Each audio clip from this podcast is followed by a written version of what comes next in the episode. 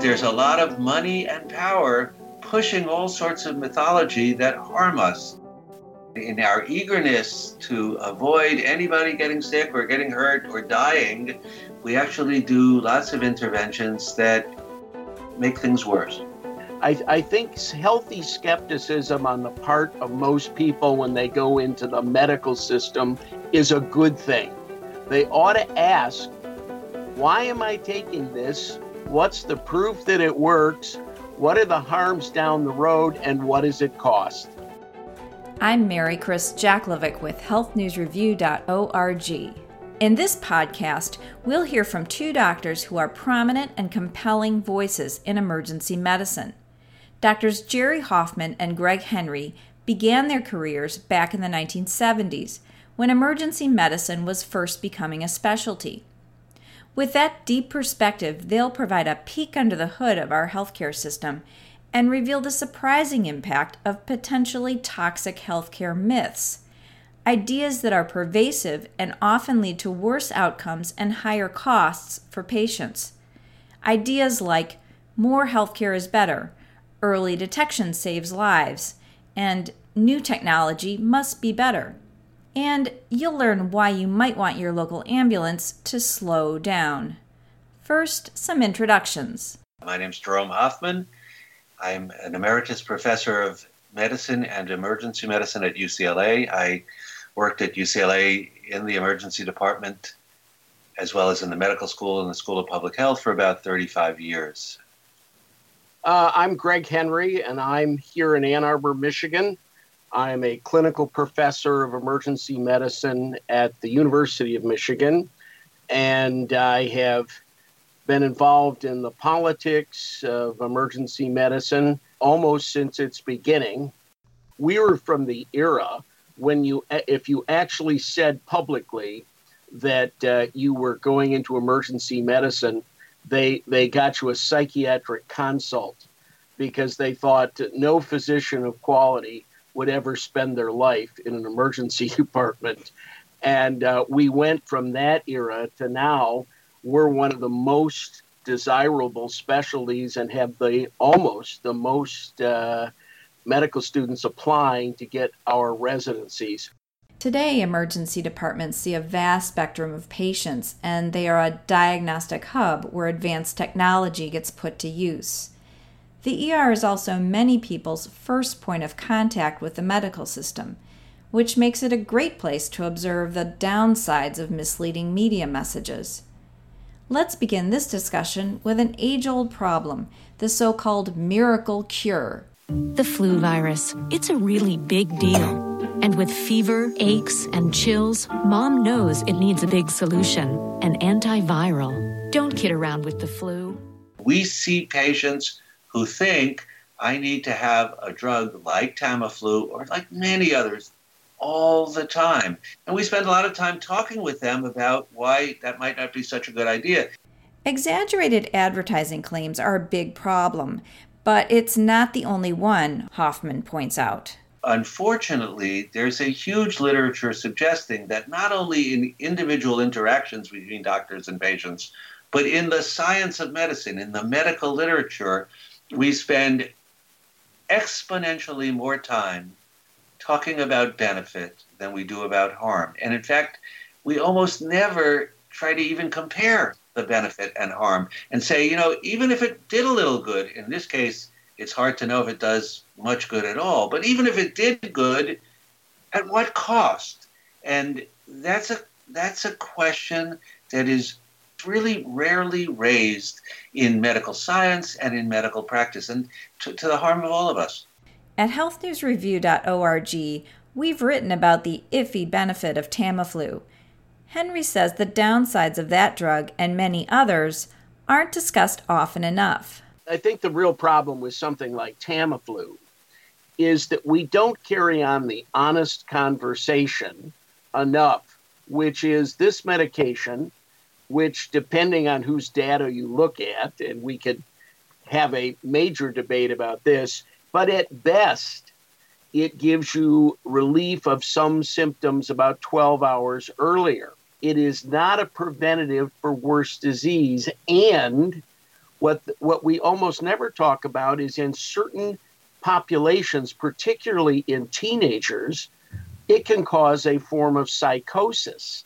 It can really be a difficult drug to manage. Many people who have a flu like syndrome don't have the flu. So if we if we were to use it early, we'd have to get everybody who has a flu like syndrome into the ER right away as soon as they have symptoms so that we could start the Tamiflu and, and get this little potential benefit. And of course, there are enormous potential harms for doing that. Not only will we overwhelm emergency departments even more than they are and, and interfere with the care of other people, and I'm not just making that up, when you are overwhelmed, care for everybody suffers. But in addition, I think the last thing you want for sick patients in an ER is to have the ER flooded with people who have viral illnesses. A lot of prescriptions get written that don't even provide a benefit. Take antibiotics. The CDC says at least three out of every 10 antibiotics ordered in outpatient settings aren't actually treating the patient's problem. Take an antibiotic when you don't need it, you can not only cause resistance in yourself, you can increase resistance in the community, you can get minor problems like diarrhea, or you can get major problems. Uh, there are some immunologic reactions that can kill people, and most of the time, antibiotics are pretty safe. So if a thousand people take an antibiotic that they don't need, 999 of them are going to be fine, but one of them might be really, really sick.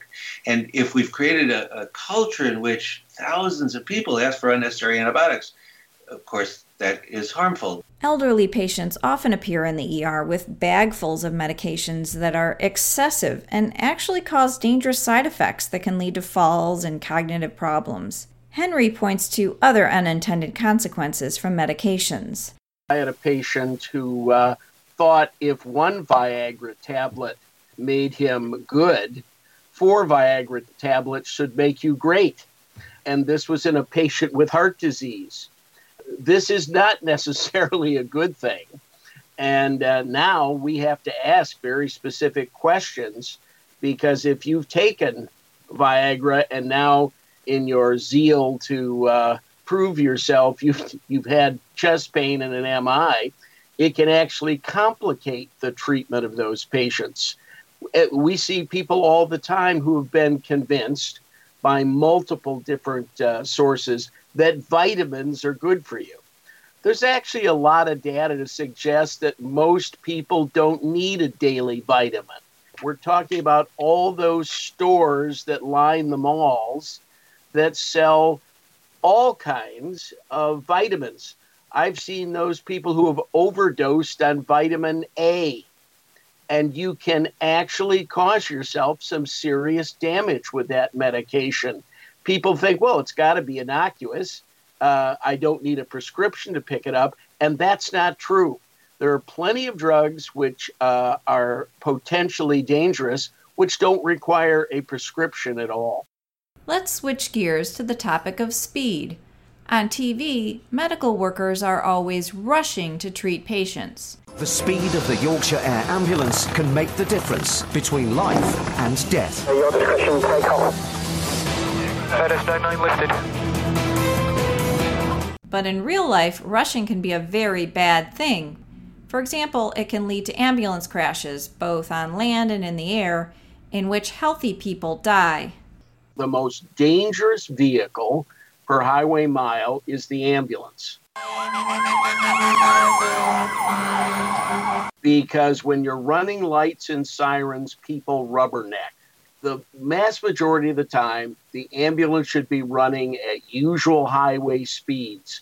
Nobody's got any data to suggest that if we get to you know, the hospital two minutes earlier in most disease conditions, you've got a better outcome we we've all fallen victim to the lights and sirens. We call them beacon freaks. It is true that if you have a cardiac arrest, and most people who have a cardiac arrest are going to die, there is a small chance of survival. And the things that predict survival are how fast somebody does CPR, and most important, how fast it is to get a defibrillator there. When it comes to heart attacks, both doctors and paramedics agree time is muscle. Coming up after the break. That has been transmuted into the myth that time is brain and time is muscle and time is everything in a zillion different areas. Not only do you do harm by causing an accident when you when you're running, but you also do harm when you're trying to save minutes by not thinking.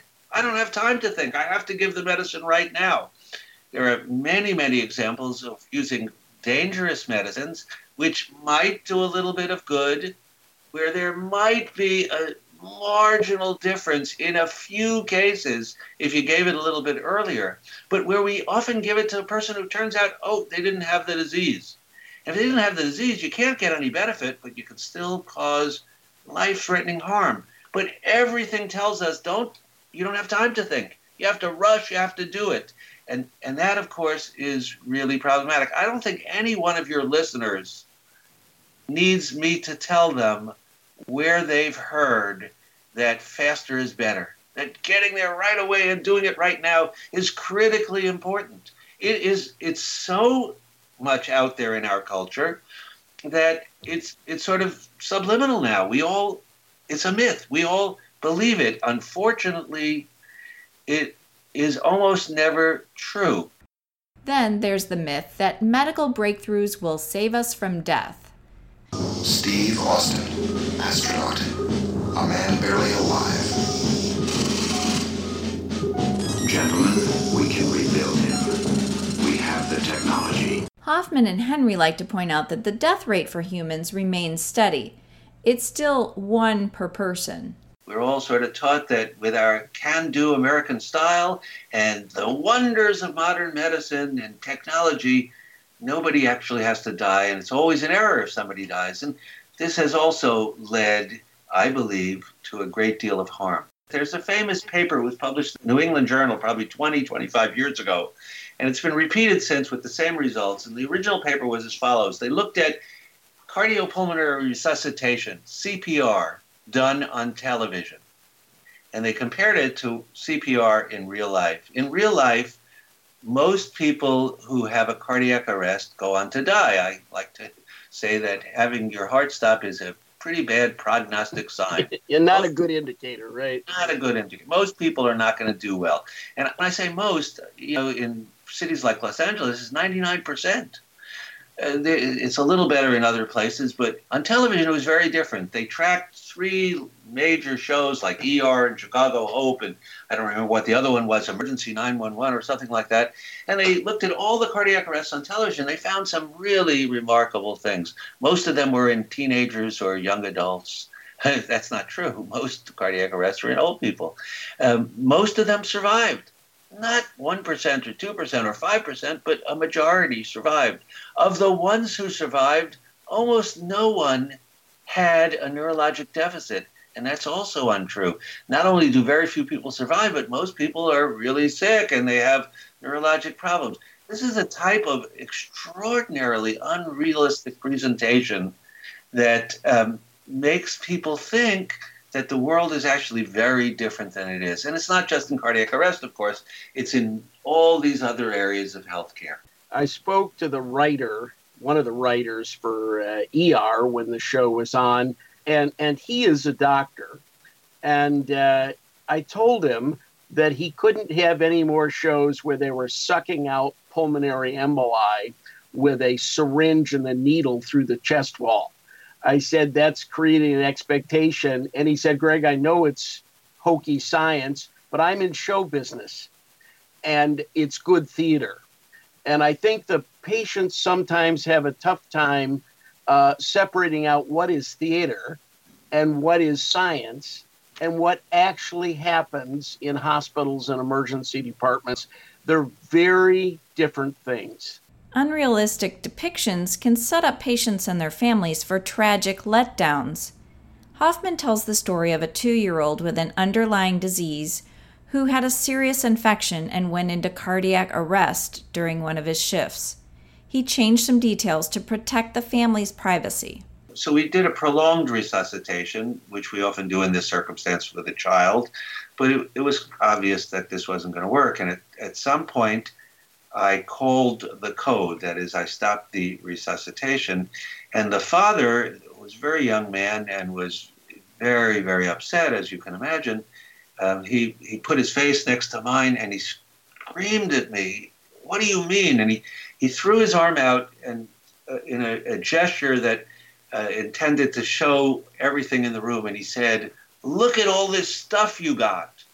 What do you mean you can't save her?